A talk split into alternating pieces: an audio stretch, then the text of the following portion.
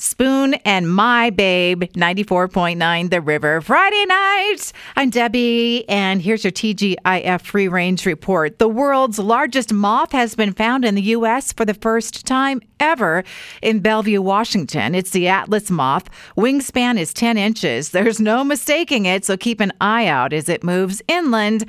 What you need to know about stink bugs? Well, the green ones, when you squish them, smell like Granny Smith apples, and the brown ones smell like exactly what you would expect.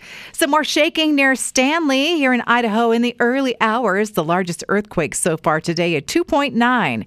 There's a new analysis of when babies are born in the U.S. going back to 2010. The busiest baby month is August, July is a close second. The fewest number of babies are born in February, which has the fewest number of days, too.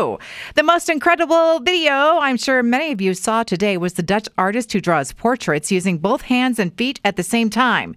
And it's a different portrait. I can't even imagine this. Uh, she says, hey, she's known that she has this ability for a long time, and no, she's not even sharing her real name. A legend about a Janet Jackson song causing laptops from around 2005 to crash has been verified by a Microsoft developer. The song Rhythm Nation contained resonant frequencies used by the laptop hard drives, and hearing those same frequencies messed them up. This was always denied when it was happening. Hey, good news! Chicken wing prices are down to a buck 68 per pound on average.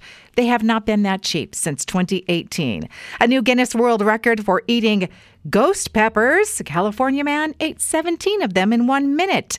And the people are upset about Trader Joe's gourmet jelly beans because the latest edition makes it tough to pick out the licorice ones in case you like them or you're like me, which is more important, you don't like them and you don't want to accidentally eat them. But in this pack, they are the same color as the grape ones.